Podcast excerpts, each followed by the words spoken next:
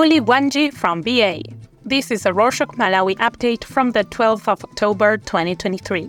A quick summary of what's going down in Malawi. Let's kick off this update with some news about the weather. Malawi is experiencing a heat wave, and the Department of Climate Change and Meteorological Services, or DCCMS, has warned that it will persist into the weekend.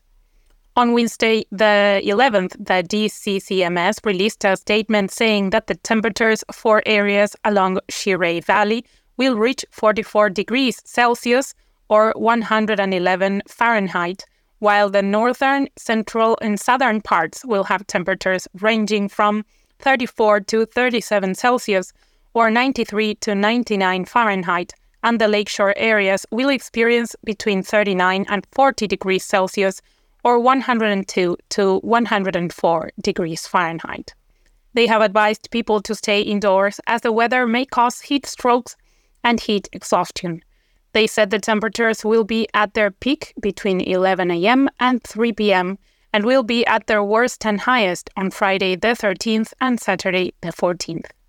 Moving on, on the evening of Saturday the 7th, news broke out that President Chakwera had made a minor change to his cabinet by switching the ministers of finance and of trade and industry. Sosten Gwengwe was appointed as the Minister of Finance last January, and the economy has gotten significantly worse under his leadership, with the price of goods soaring and forex being in short supply. President Chakwera has now moved Gwengwe to the Ministry of Trade and Industry and taken Simplex Chithyola Banda from that ministry to replace Gwengwe and become the finance minister. However, Chakwera's move has been called into question as old news articles resurfaced, showing that Banda had a record of mismanaging funds and abusing office. For instance, when he worked as a member of parliament for Kasungu East, he stole 75,000 US dollars from an HIV and AIDS project financed by the Global Fund. His educational and work background was also put into question as it is not related to finance. Banda holds a degree and Master of Public Administration and has only worked in non finance roles. People feel he is worse than Gwengwe and doubt that taxpayers' funds will be safe under his watch. In other news, locals living in Neno district will have to endure living with damaged roads since the Roads Authority has terminated a contract to build a 20 kilometer road that was meant to be constructed along the Ntcheu Tsangano Neno Mwanza stretch.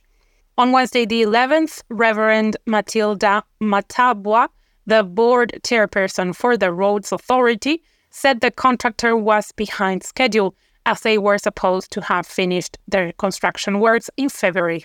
However, the construction hasn't even started. Matabwa said they will terminate contracts with all non performing contractors as they make the government lose billions of kwacha. Despite these glitches, on Thursday the 12th, President Chakwera said he is committed to improving road infrastructure in the southern region. He said the Roads Fund Administration has funded the Blantyre City Council to implement a road infrastructure improvement program to construct, rehabilitate, and upgrade roads. President Chakwera said this in line with the Malawi 2063 vision, which has the transport sector as one of its priorities. Malawi is performing well on the human rights front, considering that it has been re elected to the United Nations Human Rights Council. Malawi also topped the voting for African nations with 182 votes, with Ghana coming in at 179 and Burundi at 168. The Human Rights Council upholds and advances fundamental freedoms globally. According to a UN statement dated Tuesday the 10th, the new elects will serve for three years, starting from January 2024. Malawi was elected into the UN Council in 2020 and started its three year term in January 2021. It has retained its position alongside other countries like China and France. A fuel tanker caught fire in Zomba on Tuesday, the 10th, at around 8 p.m. in Chinamwali Township. Thankfully, the fuel tanker was empty. Still, a fire ambulance rushed to the scene and was able to put the fire out. According to reports, the fire affected just a part of the tanker, so there wasn't serious damage. The truck might have been empty due to the fuel shortage. On Friday the 6th, the government assured that the fuel situation would stabilize across the country starting that Friday. They said they were expecting huge amounts of fuel, especially petrol, and that by Monday the 9th, the fuel supply should be back to normal. While the shortage has eased, some fuel stations still don't have the commodity. Musician Atoht Manje died suddenly just after performing at the University of Livingstonia in Rumphi. According to reports, after delivering a stunning performance around midnight, Atoht Manje told his colleague, a musician called Saint, that he wasn't feeling too well and that he was going to lie down in his car. In the early hours of Sunday, the 8th, Atoht Manje was found unconscious in his vehicle. No one knows what happened. The government, through Richard Chimwendo Banda, the Minister of Local Government, Unity, Culture, helped with the funeral processions for Atoht Manje's burial, which took place on Monday the 9th. Another artist, Zeze Kingston was meant to release his song titled Kusangalala, meaning to be happy, on Monday the 9th. But on Sunday the 8th, Serato Media, his management team, released a statement saying they had postponed the release date to Monday the 16th in honor of Atoht who was, according to the statement, a friend and supporter of Zeze's music. In sports news, football player Tabitha Chawinga is still making the headlines.